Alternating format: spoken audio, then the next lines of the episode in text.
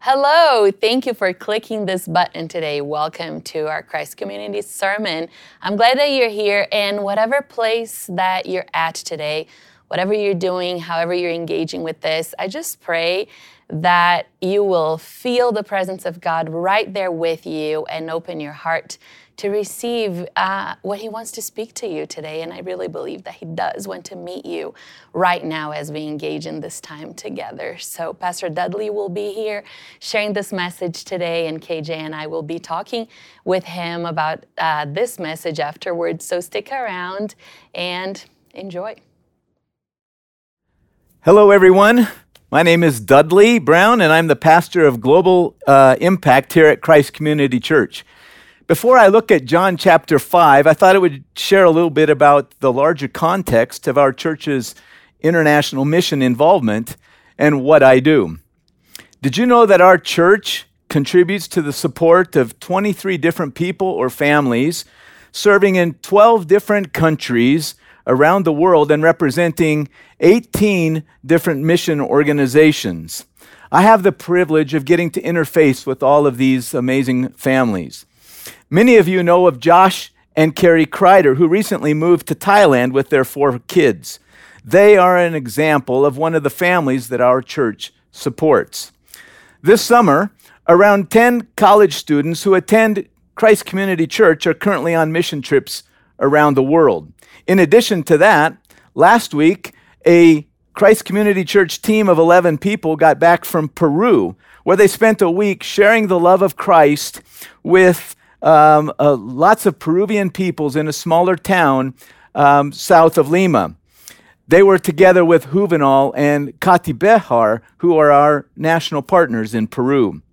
Some of them were able even to connect with the compassion children that they have adopted in the community of Colique. By the way, in the digital announcements, you heard about the Peru Story Night on July 10 here at the church at 5:30. You are so welcome to come and hear about what the team experienced there. Kati Behar from Peru will probably be able to join us uh, that evening. Furthermore, our missions focus has grown way beyond the financial, emotional, and prayerful support of full time American international workers. And so the church felt compelled about 10, uh, 12 years ago to start a nonprofit organization called Network Beyond. Through Network Beyond, we have been able personally to collaborate with um, people working in some creative access places, places where they have never heard the gospel. We have also been able to contribute to the rescue of uh, young girls from human trafficking in Kenya and been able to help initiate the Girls Rescue Center in Kenya, where my family has the opportunity to sponsor a beautiful young girl named Janet. Perhaps our most well known work, however, has been the International Training Institute, an amazing ministry that brings uh, some biblical training to pastors and leaders who will simply never get the opportunity to get this kind of training. The ITI began in 2010 with three trainings in two different countries. Since 2010, we have expanded to 26 countries, and nearly 10,000 people have gone through this training. This year, we will probably have 120 weeks of ITI scattered around the world in places like Kenya, Uganda, Zambia, Peru, Colombia, and Ecuador, to name just a few. Our national partners and leaders in Africa and Latin America are simply incredible followers of Christ with hearts of gold. At our first ITI in Kenya back in 2012, about 60 people participated from the various tribes. There are 42 distinct tribes in Kenya, and they don't always get along with each other. At this first ITI, there were a few sparks as attendees began to sit next to people from other tribes and realized that they had been traditionally at war with each other, fighting with each other. However, by the end of the week, they were beginning to understand and appreciate each other. After they finished all of this training, they uh, became best friends. There were four of them that came out of that group. We call them the Dream Team. And this Dream Team began to expand the ITI training throughout Kenya and even to other countries. It's been amazing to see them and the work that they're doing. There are 14 now in this Dream Team. Together, they have taken this training to Richard and Edward in South Sudan, as well as to Isaac and Joffrey and Francis in Zambia. In a very real way, we are seeing multiplication take place to the fourth generation. It reminds me of 2 Timothy 2 2, where Paul says, The things you have heard from me, as he's writing Timothy, these entrust to faithful people who will be able to teach others also four generations. By this I mean a group from here at Christ Community Church went to Kenya, helped train some of these dream team people. Those dream team people have now gone to Zambia, they've gone to uh, South Sudan and many other countries. They're working with Isaac and Francis and Joffrey in Zambia. Those three people are now working with other leaders in Zambia. In October, I get the wonderful opportunity, Lord willing, to be in Zambia and to see some of those fourth generation people who will soon be moving toward a fifth generation. And this story is taking place throughout Latin America as well, in places like Colombia and Ecuador and Peru and Venezuela. As pastor of Global Impact, I get to meet and interact with all of these people. I am so excited about what, is God, what God is doing throughout this church. Sometimes I just wonder in amazement at seeing how God is transforming the lives of people around the world. In fact, could we just take a moment and pray and thank God for what He is doing through your generosity, generosity to this church?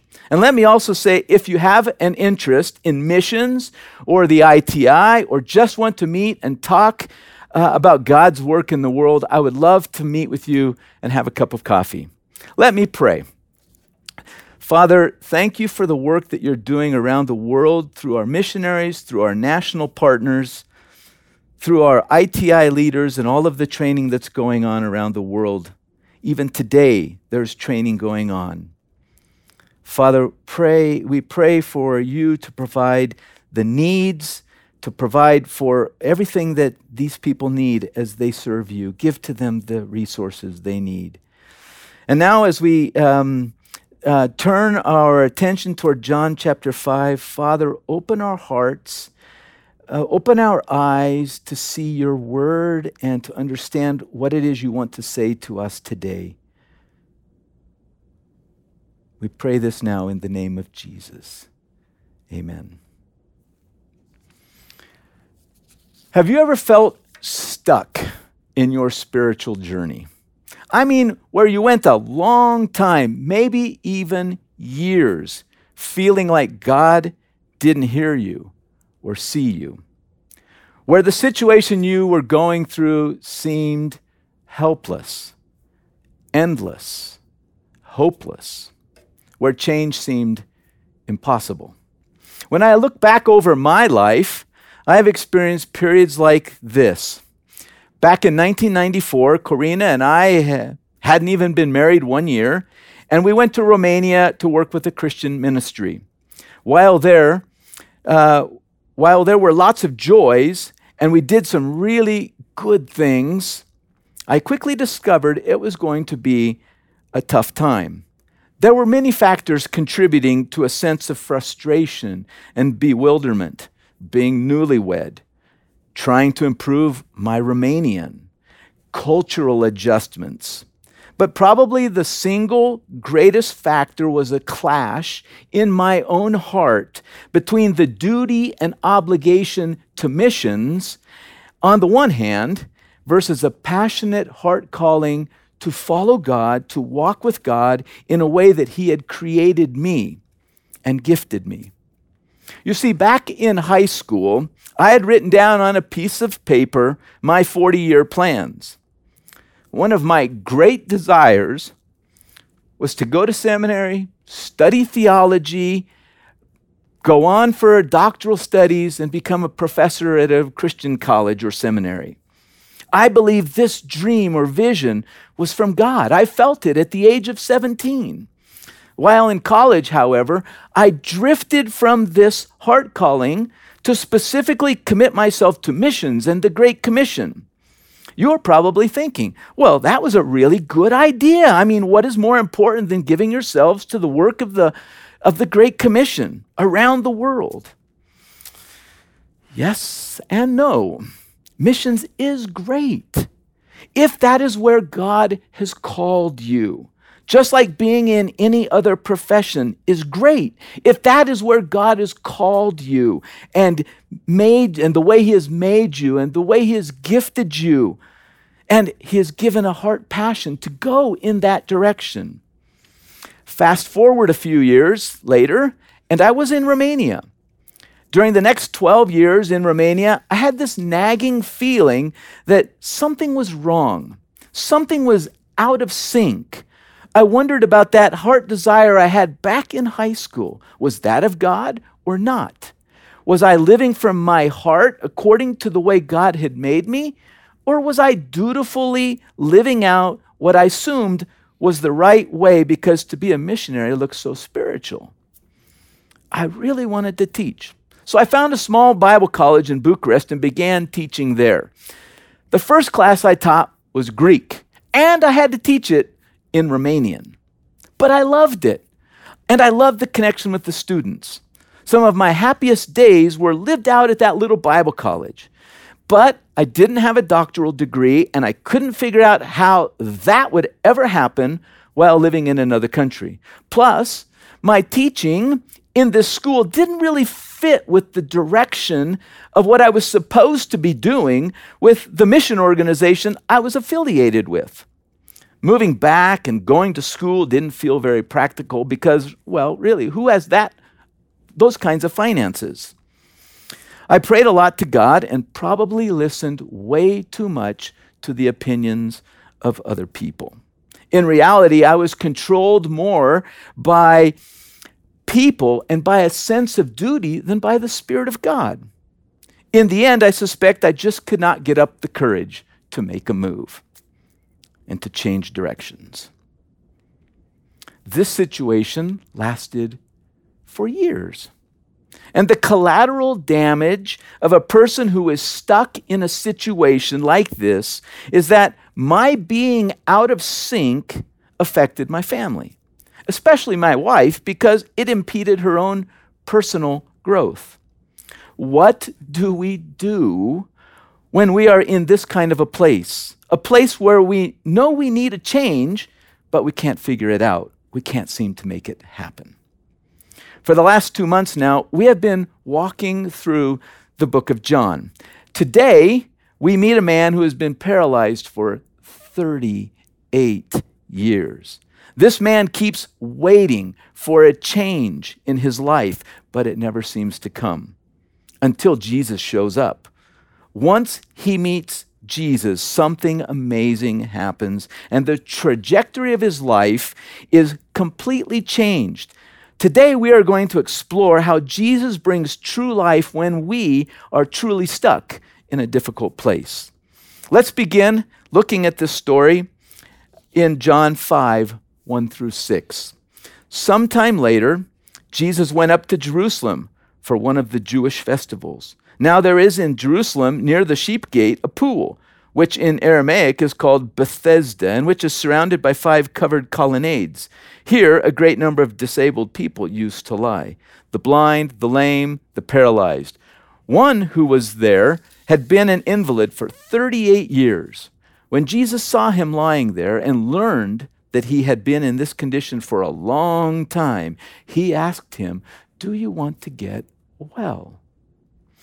After having healed the royal official's son way to the north up in Capernaum, Jesus has now traveled back to Jerusalem to participate in one of the Jewish festivals or holidays. We don't know which festival it was. It is during this time that John tells us Jesus goes to a pool called the Pool of Bethesda. Bethesda means the house of mercy. And this pool was known as a place of healing. It was kind of like a hospital or a refugee camp for sick and desperate people. The NIV translation has a footnote for verse 4. It says, Some manuscripts include here, wholly or in part, paralyzed, and they waited for the moving of the waters. From time to time, an angel of the Lord would come down and stir up the waters. The first one into the pool after each such disturbance would be cured of whatever disease they had. The reason for it being in a footnote has to do with the Greek text of the New Testament. We do not have the original Greek manuscript of the New Testament. We do not have the very copy that John wrote. We do, however, have approximately 5,000 copies of manuscripts that come from the second century all the way to the 15th century when Gutenberg invented the press, the printing press. Furthermore, these manuscripts come from different geographical places throughout the Mediterranean Sea area, like Rome, Constantinople, Jerusalem, and Alexandria. The earliest and best manuscripts of John do not include verse 4 in their text of John. This verse 4 appears only in the manuscripts of later centuries. The conclusion scholars make is that this verse was not in the original, in the original text of John, but rather was added to explain why these people were at this pool. This should not cast doubt on the truthfulness of the Bible, but sometimes we have to read the footnotes. I think this pool was like a hot spring that occasionally appeared and bubbled over with, uh, with it, and, and bubbled over, and with it there was medicinal value. One thing I learned in Romania was how many people go to the hot springs to be healed of their arthritis and other ailments. Whether an angel actually appeared and brought healing is doubtful since verse 4 was probably added later to explain the purpose of the pool. Nevertheless, these sick people must have believed in a tradition that if they could just get into the water first, they would be healed of their disease. Well, laying on a mat near the pool was this man. We don't know his name. We never meet him again after this chapter. We don't we do know he hasn't walked in 38 years. That is a long time to be stuck on a mat. What were you doing 38 years ago? Were you even alive 38 years ago? I'm 58. 38 years ago, I was 20 and just finishing my second year at CSU. I cannot imagine being stuck in college for 38 years. But this man's life had not changed in a long time. I'm not sure if the 38 years correspond somehow to the 38 years the Israelites spent in two different geographical spots in their 40 year wandering around the wilderness, waiting to cross the Jordan River and enter finally into the promised land. But for the Jews, the desert was a difficult place, a place of complaint, a place that seemed hopeless. And that's where this man was. Except he couldn't wander because he couldn't walk. And it is at this point we find the first step toward experiencing the true life that Jesus offers us. It is found in verse 6 when Jesus saw him lying there and learned that he had been in this condition for a long time, he asked him, Do you want to get well? We need to know that Jesus sees us. And when he sees us, he asks us a probing question that touches our heart and reveals his deep love for us. I think it is amazing how, in the middle of a multitude of people, he can see us. I mean, he sees you. Back in Romania, he saw me. His vision of us is specific, personal, and intimate. And not only does he see us, but he takes the time to discover our situation. He knows our predicament. He knows that we have been occupying this space for a really long time. How would that make you feel if Jesus showed up to breathe life into your body and soul? Now, I mentioned the question Jesus asked the man Do you want to get well? It's sort of a strange question, don't you think? Do you want to get well? Some people have said Jesus' question was kind of harsh or offensive. They assumed that, of course, the man wanted to get well. The problem is, that makes Jesus look rather heartless. And in the previous four chapters of this book, he has asked some really heartfelt, compassionate, probing questions. Something else must be going on here. What does this question uncover about the man and his heart as he is stuck in this condition? I suspect this man was growing hopeless at his situation.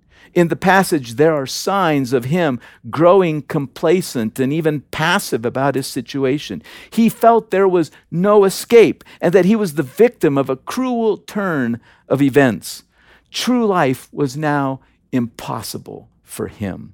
His original identity was gone. His current ident- identity was that of a tired man who had given up on life and grown hopeless at real change. Sound familiar? Sounds really scary.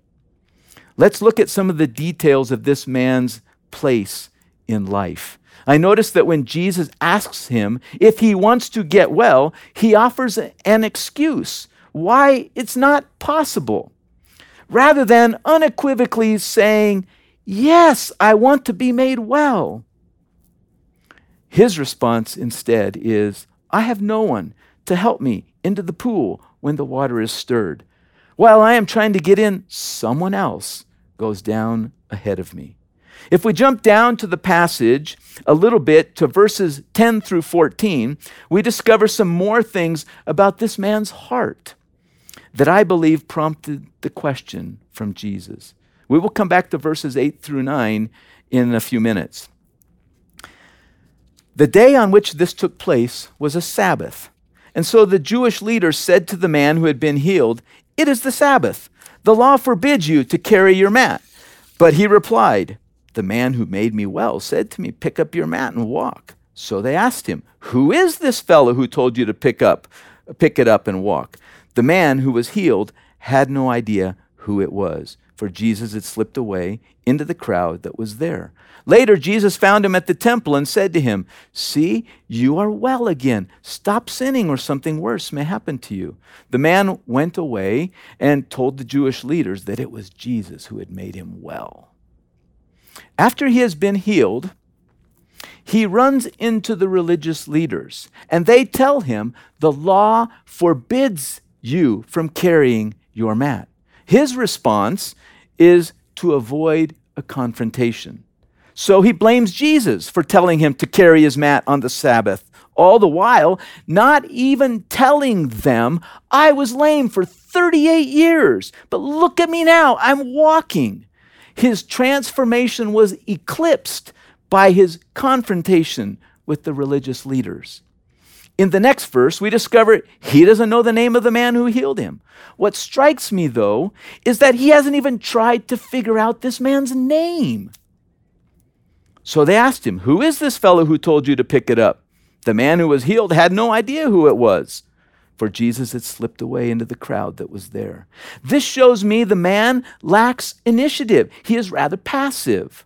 Finally, verses 14 and 15. Later, Jesus found him at the temple and said to him, See, you are well again. Stop sinning, or something worse may happen to you. The man went away and told the Jewish leaders that it was Jesus who had made him well.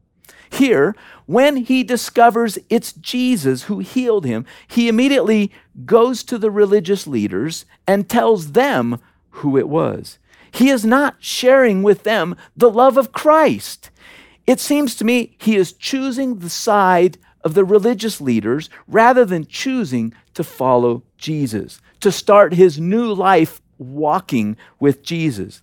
He takes the easy road and avoids the confrontation.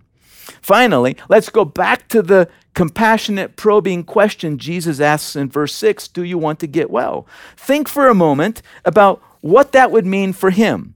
To be well is to be different. And to be different means you now have to be responsible for your life. You get to work again. You get the possibility to love again, to stay sober, to stay, and you fill in the blank.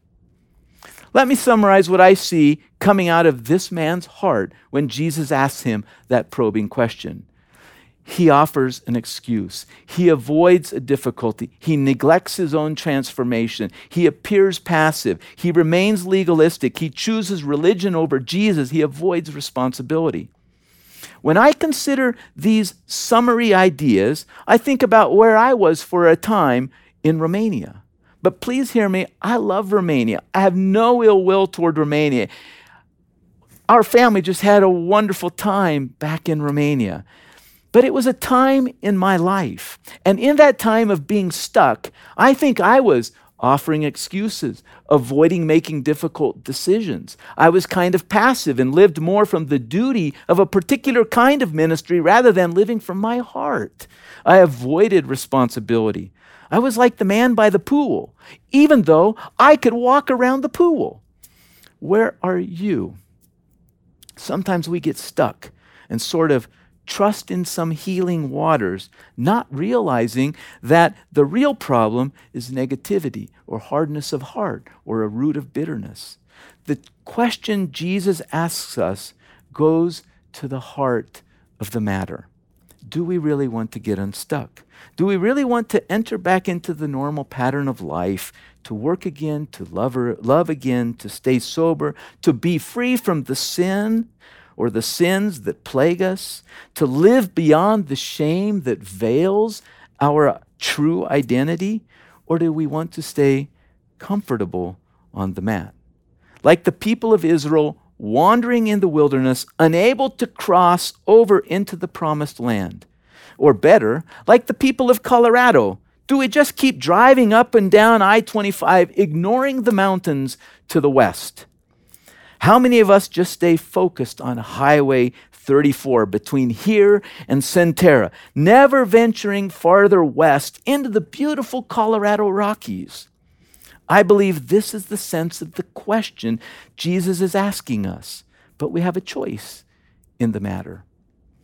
In essence, the external paralysis of this man seems to have suffocated his heart we may not be suffering a physical malady, but there is a good chance someone here is feeling stuck in one way or another.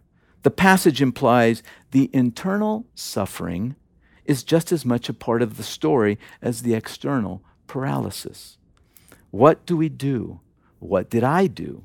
How does Jesus lift us out of this difficult place? Thankfully, God sees us and helps us search our own hearts with his probing and yet loving questions. We all need to know Jesus really cares about us. He loves us. His heart reflects the good heart of the eternal God. Today, if you feel stuck, let Jesus come to you and speak to you. He already knows what is in your heart anyway. This brings me back to verses 8 and 9 and verse 14, where we see another step in Jesus' transformational word to us. Then Jesus said to him, Get up, pick up your mat, and walk. At once, the man was cured. He picked up his mat and walked. Later, Jesus found him at the temple and said to him, See, you are well you are well again. Stop sinning, or something worse may happen to you. In these three verses, we begin to see the kind of response we need if we are to experience the true life God has for us. Jesus brings healing and calls us to a life of faith. Let's look at how this plays out in these three verses. The first thing I notice is that Jesus heals this man by his beautiful grace. This man has not expressed any faith in Jesus. He hasn't pursued Jesus. He doesn't even know who Jesus is. Nevertheless, Jesus just simply heals this man. What amazing grace! What a heart of gold. Get up, pick up your mat, and walk. Don't miss the beauty in this healing. We learned that the woman at the well in John 4 met Jesus and received his offer of life giving water. In a different way, this man, with no merit of his own, experiences healing in front of a pool, not even realizing that the man in front of him is the source of life giving water. In the statement, get up, pick up your mat, and walk, notice that there are two commands get up, pick up your mat. And there is a third command that is repetitive, it's constant, it's in the present tense. Walk, walk. The action here reminds me that our Christian lives are marked by a life of faith. True life is found when we abide in Christ, Christ, when we walk with God, when we allow the Spirit of God to fill us and produce in us the fruit of the Spirit. Just think of all the heroes of faith in the Bible who walked with God Enoch, Abraham, Moses, the disciples who walked daily with Jesus. Paul regularly uses the metaphor of walking by faith. Many of our modern authors, like Tolkien, express the same idea. Frodo, building on the words of his uncle Bilbo, said this as he left the Shire. And by the way, in the movie version, Gandalf is singing this poem as he rides into the Shire with a wagon full of fireworks. And can I just add a fatherly or motherly word of advice? Please be careful with your fireworks this weekend. Frodo said, The road goes ever on and on, down from the door where it began.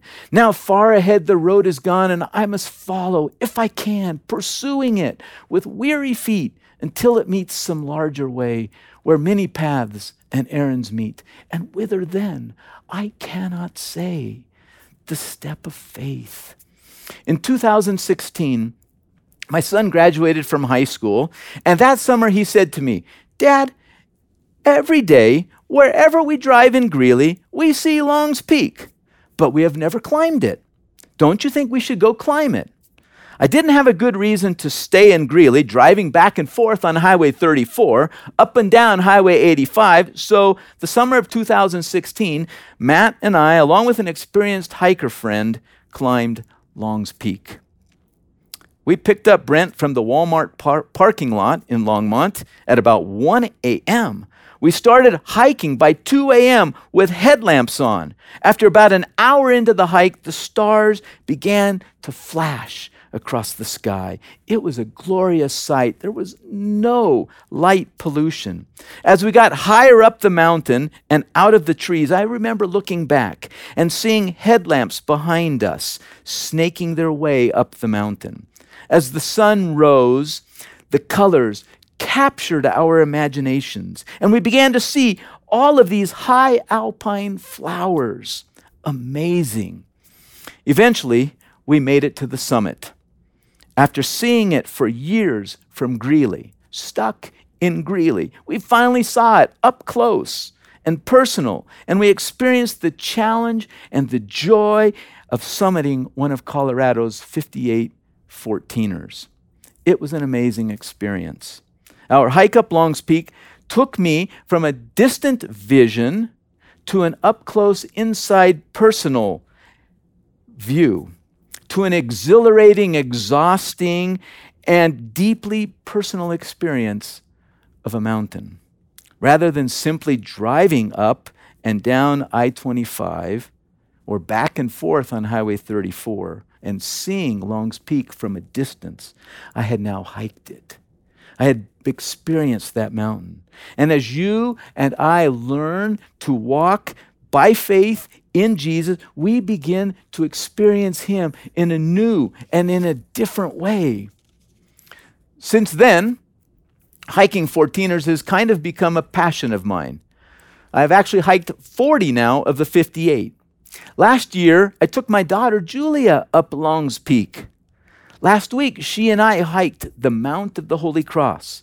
On a 14er, you discover how thin the air really is. And I can't even imagine how thin it is on the top of Everest, which is 29,000 feet. The thin air represents, for me, the place of adventure. And in reality, the place of adventure is the place of faith. For me, the thin air is the place that God inhabits. Abraham went up on a mountain with Isaac, and he heard the word of the Lord. Moses went up on a mountain to receive the Ten Commandments, and he heard the word of the Lord. Elijah went up on a mountain, and he heard the word of the Lord. Peter, James, and John hiked up a mountain with Jesus and then saw him transfigured and heard the word of God. How does this book begin? In the beginning was the Word, and the Word was with God, and the Word was God. Think for a moment about the opposite of the mountain peak it is the valley, the farmland, the place where things are domesticated. It is up and down I 25. It's staying in Greeley. It's not wild, it's not adventurous, it is not the place of faith. In the thin air, we learn to trust in God. In the domestic place, we trust our eyes, we trust the work of our hands. This man, by the pool, was growing weaker and weaker, and his heart was growing smaller and smaller, perhaps bitter and hard. But Jesus saw him, and Jesus questioned him, and Jesus transferred him out of a comfort zone and into a life of walking with him. Talk about a flying carpet. I don't know what the place of faith looks like for you. When I talk about hiking 14ers, that is simply a metaphor for me. But God calls us to the place of faith. And it's different for every one of us. God calls us to trust Him. God calls us out of one kingdom and into His kingdom space, which is that place where He reigns and we live as beloved sons and daughters, embracing our new, our real identity. Walking with God is not a one time event, but it is a lifetime pursuit. It is present tense. It means to keep on walking. In verse 14, Jesus again finds this man. This time, he finds him walking around in the temple complex, something he has not done in 38 years. Here, Jesus says to him, See, you are well again. Stop sinning, or something worse may happen to you. What do we learn from these words? To be honest, this is a difficult passage for me, especially as I think about this sermon and how it relates uh, to this message. It seems Jesus is affirming that at least some sin contributes to being unwell. But not all sin does, because we will discover in a few weeks the blindness of the man in John 9 was not linked to any sin. Jesus is God in the flesh, and he knew what was going on with the man. So we have to be very careful not to make a strong link between a specific sin and sickness. The reality is, we live in a fallen world, and that means there is no guarantee to perfect health. Others seem to think that Jesus is now talking about eternal judgment. The only thing worse, they say, than 38 years of paralysis would be an eternity separated from God. And in this respect, later in John 5, Jesus does talk about a final judgment. But if ceasing to sin is the key to not experiencing eternal judgment, then it seems we are back to a works focused salvation. And while both of these ideas could be in this passage, I think there is something else that fits better and simpler. Walking with Jesus also entails surrendering our lives and our sin to Him. Of course, we should always stop sinning. But this does not happen just by muscling up more willpower. Jesus' words imply there is some willful persistence of, in sin, and that kind of sin minimizes the grace and the love of God. The true life we experience in walking with Jesus includes freedom from the control of sin. We need to invite Him into our sin and allow Him to change us. I think most of the sin Jesus must have in his mind is the sin we have already seen in the heart of this man. Instead of taking some responsibility for life, he offers excuses. He buries the fact that he has been healed when the religious leaders question him. He is passive and legalistic. And instead of following Jesus, he follows the religious leaders. Jesus has healed this man. Now he is free to explore the world like he had never has done before. And yet, in his exploration, he has not pursued the identity of the one who healed him. On the flip side, Jesus finds him. This is very curious to me. Why has this man not searched out Jesus? Has he not embraced a life of faith?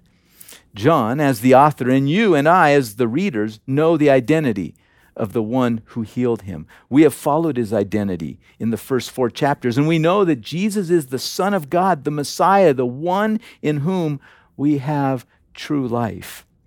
After John has laid out clearly the identity of Jesus, here now in chapter 5, he begins to show that there is an ongoing struggle, a conflict, a battle between two ways of pursuing God.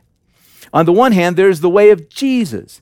In this way, we truly get to know him. Here we walk with him as a Christ follower. And in our walking with him, he helps free us from the grip of sin in our lives. He is the way, the truth, and the life. But on the other hand, there is the way of religion, the way of the law, the way of legalism. This may be the sin Jesus is warning the man about.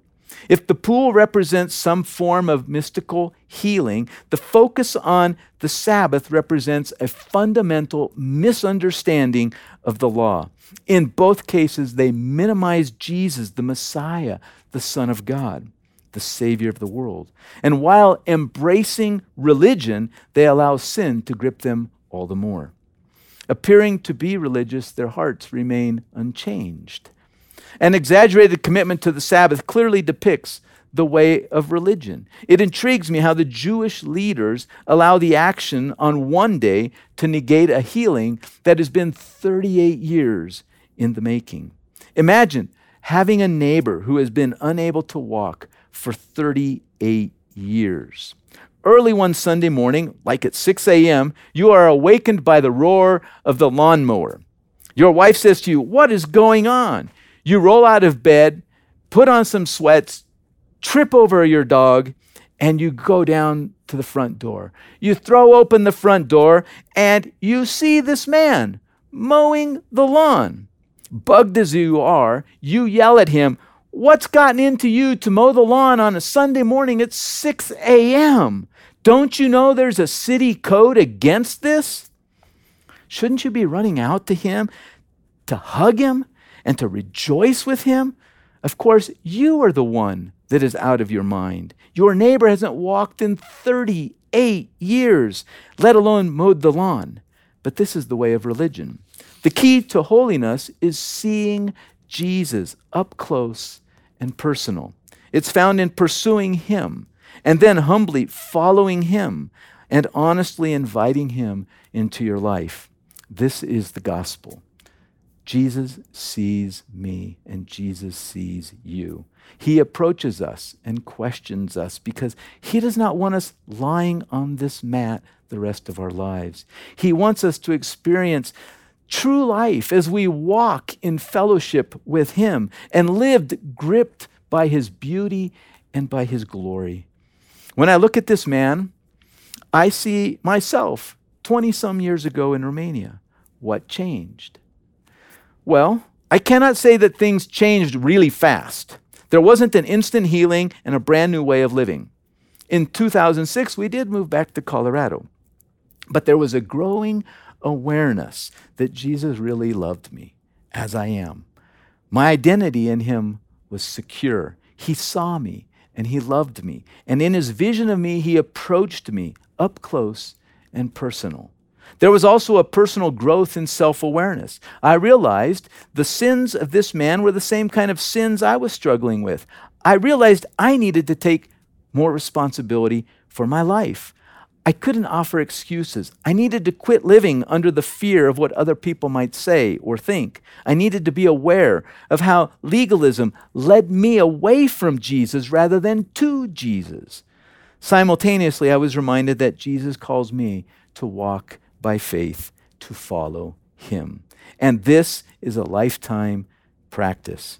It's not mastered instantly. We don't ever get perfect on this side of eternity. I suppose my weaknesses back then still follow me even today. I'm not a professor in a Christian college, but I do get to lead a strategic ministry training pastors and leaders around the world, for which I am very thankful. I get to call some of the choicest servants of the kingdom of God friend. God is still working in my life, and He is working in your life also. As we bow our heads, I want to lead us in a response to the words of Jesus found in this passage. Let's pray. As we bow our heads, I want to um, remind you that Jesus, God in the flesh, all knowing and all loving, sees you. Jesus sees you where you are. And more than that, he wants to show up in your life. When he shows up, he asks a very important question Where in your life do you feel stuck? Father, help us to see that place where we feel stuck. Show up and point it out to us. Another question What would it look like to invite Jesus into that place? So just take a moment as you think about where you might be stuck. Invite Jesus into that place. Listen to the question he asks you. Listen to the words of Jesus to get up, pick up your mat, and to walk a life of walking by faith in him. And finally, ask this question Where is Jesus calling you to walk by faith? Where is He calling you to walk by faith? Father, help us learn better to trust you and to walk by faith in you. Open our eyes to see more clearly our own situation, to judge it more realistically, and to take steps to trust you, to follow you, to walk with you, remembering that our identity is secure in you, remembering that you love us as we are. And you love us so much that you want to continue to grow us in our faith in you. We pray this in the name of Jesus. Amen. Hello, everyone. It's time for us to talk about the teaching today. And I'm going to open up here. I'm, I'm trying to, um, so as far as how this this happened, and um, something I hadn't heard before, I haven't paid attention to before, had been how how this guy had been by the pool and Jesus comes to him, he speaks to him.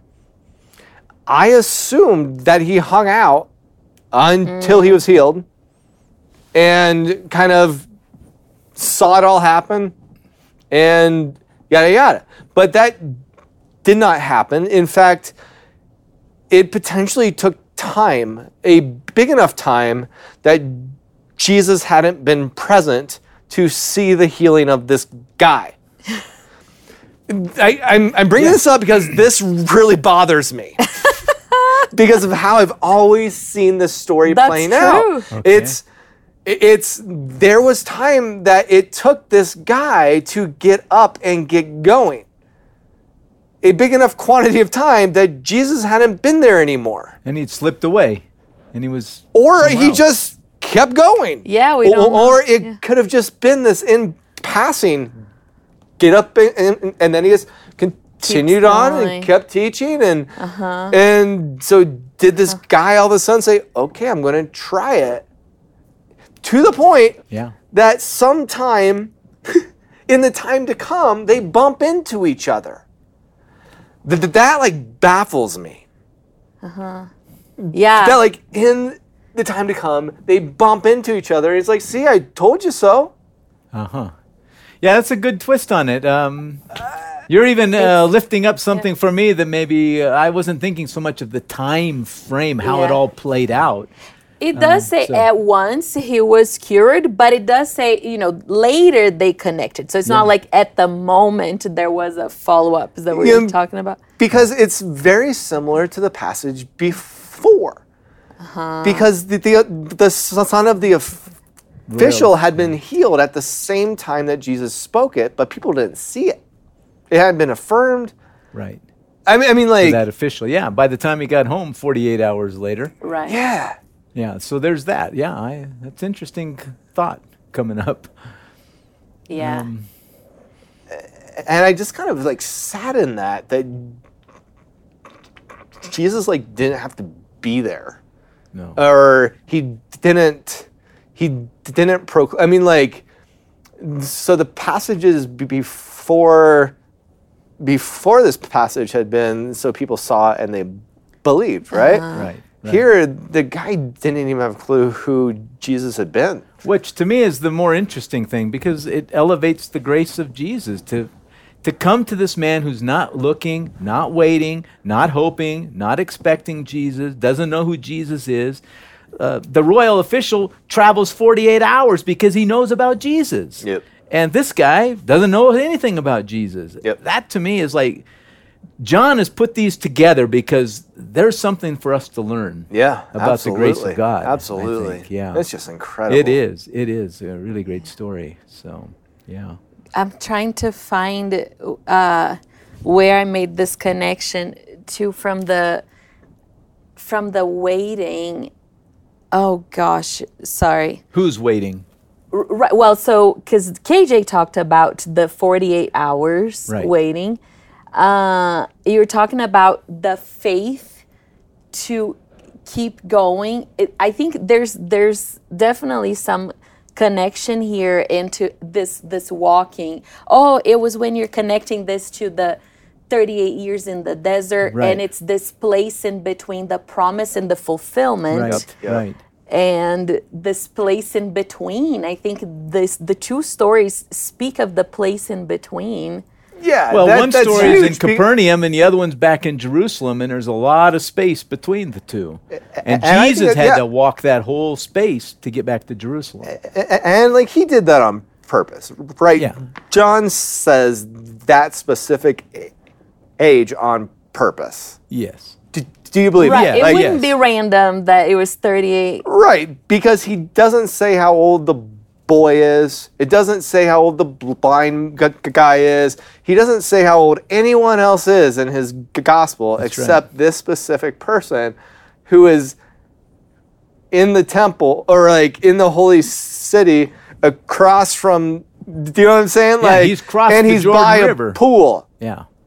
Come Yeah. on. 38 It's years. cro- so, Yeah. it's like the crossing into the Yes. promise yeah and, and that just and he's coming back. He's coming back to the holy city where he's already been. Like Right. there's a ton in there, and I'm so Right. glad you brought that up. There's um in in Deuteronomy, just so people maybe don't get a little confused, because we always think about the wandering in the wilderness as 40 Uh-huh. years. But Yeah. in Deuteronomy 2, it does say between Kadesh Barnea and this creek, um, they were there for 38 years. Uh-huh. So it's not like, well, was it 38 or was it 40? Well, it's both. It was 48 years, the whole totality, but between this spot and that spot, it was 38 Thir- years. yeah 40 in totality yeah yeah, so just to kind of like That's a little clarify a. It's a bit of confusion. to everyone at home who's like pulling out their hair saying heretic. Yeah, right. Yeah. Well, is it 40 or not? But Yeah. yeah.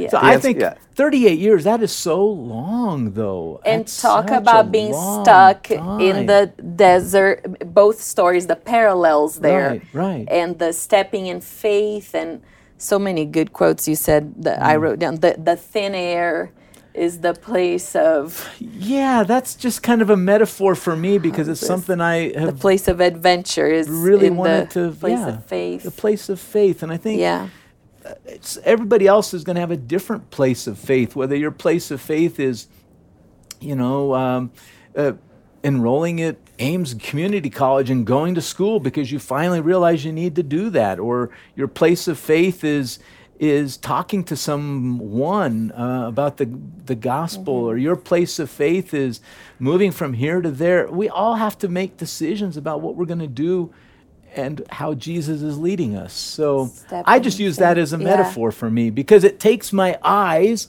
off of the ground and it puts my eyes somewhere else. All right. That's what I'm at. So going off of that, um, I'm I'm very curious about the question that Jesus asks Uh-huh. in contrast to someone who's feeling s- stuck. Okay, and and going back to the different characteristics of someone who is possibly feeling stuck, right? right. So, so the question that Jesus asks, assuming that those different characteristics apply to the paralyzed guy, Yeah. tell me the point of asking that question. Because there's a ton there. It's very potent. Right, right. So I think the question, do you want to get well, is to penetrate the man's own heart. He's got a, you know, very potentially a hard heart, a bitter heart, and something has got to crack into that. And the question goes to his heart and begins to open his heart so that he will finally recognize that there's more in his life than simply getting his legs under him again.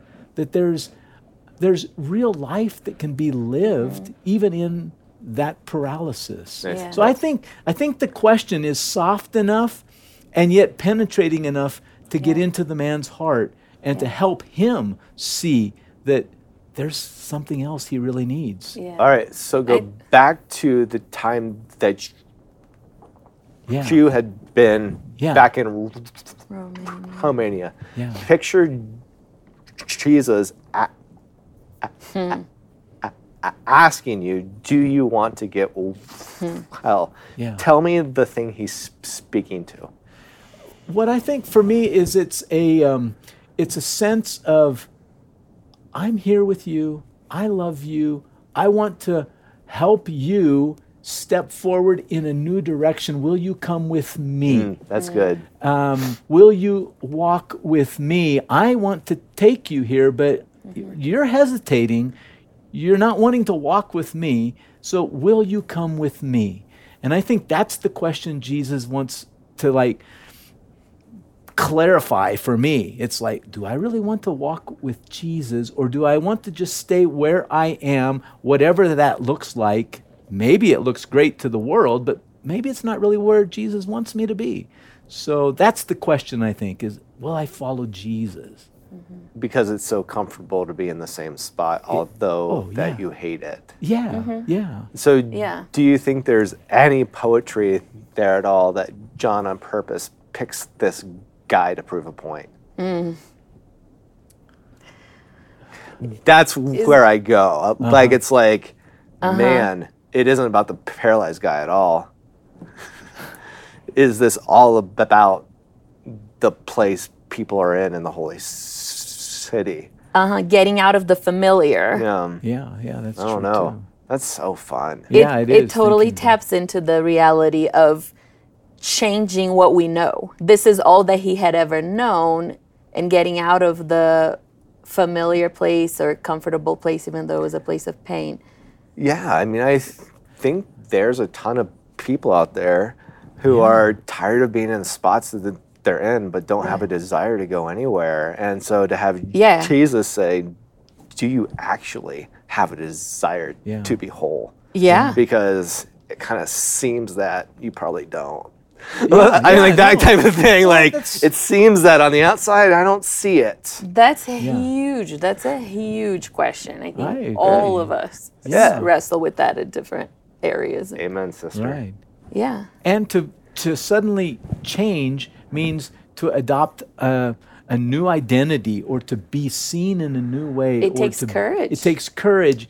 It takes wow. I mean, 38 years paralyzed. He's he probably doesn't have a wife, and now walking, he could get married. I mean, it's like changes his whole world. I mean, That's the little first thing you think about. I think about he can go to the b- bathroom by himself. Bathroom by himself. That was the first thing I thought. I was like, man, he can finally go to the bathroom. Take a Yeah. shower. he doesn't have to have people like seeing him go to the bathroom. Yeah, well, all of these things. I mean, we can really play with it, but They're all Yeah. true. Yeah. yeah, oh, I love mean, it.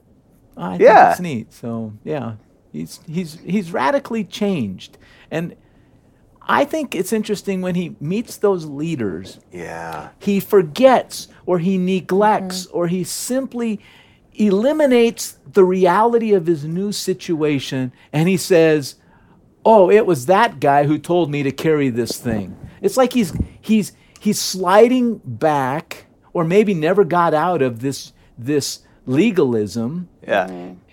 and he's walking. Why doesn't he say, Look at me, guys, I'm walking? I love what he said that his transformation was eclipsed by the religious confrontation. Uh, yeah. oh my gosh and i think you know this taps again into the mm-hmm. reality that it's it wasn't just a physical an external problem but an internal as well there were mm-hmm. there were two areas and it's so easy to isolate just the one and miss the mm-hmm. other Yeah. the but think about the thing that inspired it. Like he's af- afraid. There is yeah, fear. Yeah, of course. And be- because of how it had been, has kept him in that spot. yeah. And then he's healed, and he's afraid to go further. Like, yeah what I mean, now there's like a lot there. And then I'm I'm kind of picturing him carrying his mat at the Right. temple, right? Like, Yeah, there he is at the temple carrying the mat. He bumps into Jesus again.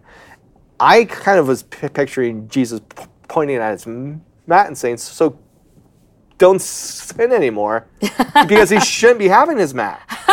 you should have put why that are you down." still carrying it Yeah, it around carry it. Yeah. It should be back at Oh, home. oh You're home. boy. And when because you go to that sleep- will put you right back in the place you had been. Oh, Stop boy. it. Yeah, good point. I Yeah, don't know. Yeah. Just fun. yeah it about is. carrying It's that so baggage. interesting. Yeah, Yeah. yeah, yeah. Drop your mat, Dudley. Drop it. Of course. That's Yeah. what we're all trying to do is Right. drop It's- our mats. Yeah. yeah. Man, great Yeah, job yeah. I today. love was just I'm I'm so pumped Yeah, about thanks, this content. This I have not heard a t- ton. I mean, it's that that idea of so, so I've heard it, Yeah. but hearing it taught, it gave me this whole other like, oh wow, I didn't see that. I didn't see that either. I didn't see that either. Wow, that was the whole point. Hmm. I didn't see that. Yeah Yeah. I think it's important for us to also to remember the, that this walking is a process. Mm-hmm. And even this man doesn't show a lot of faith in Jesus or any faith in Jesus. There's there and we are in that place. It's not like I'm healed physically, now I'm you Yeah. know, I'm perfectly walking with Jesus. No, it's a mm-hmm. process and it's we come back to those same things and we constantly need to ask ourselves, okay, what do I need to change? How can I walk with you more faithfully, more closely? So it's the process of walking by faith in Jesus. yeah That's really good, man. That's good. Well, thank you, Dudley. Yeah, thank you And all. KJ, thank you for joining us. It's so fun. Yes. All right, so Hope that's you have it. a So good- thank you for joining us and have a great day.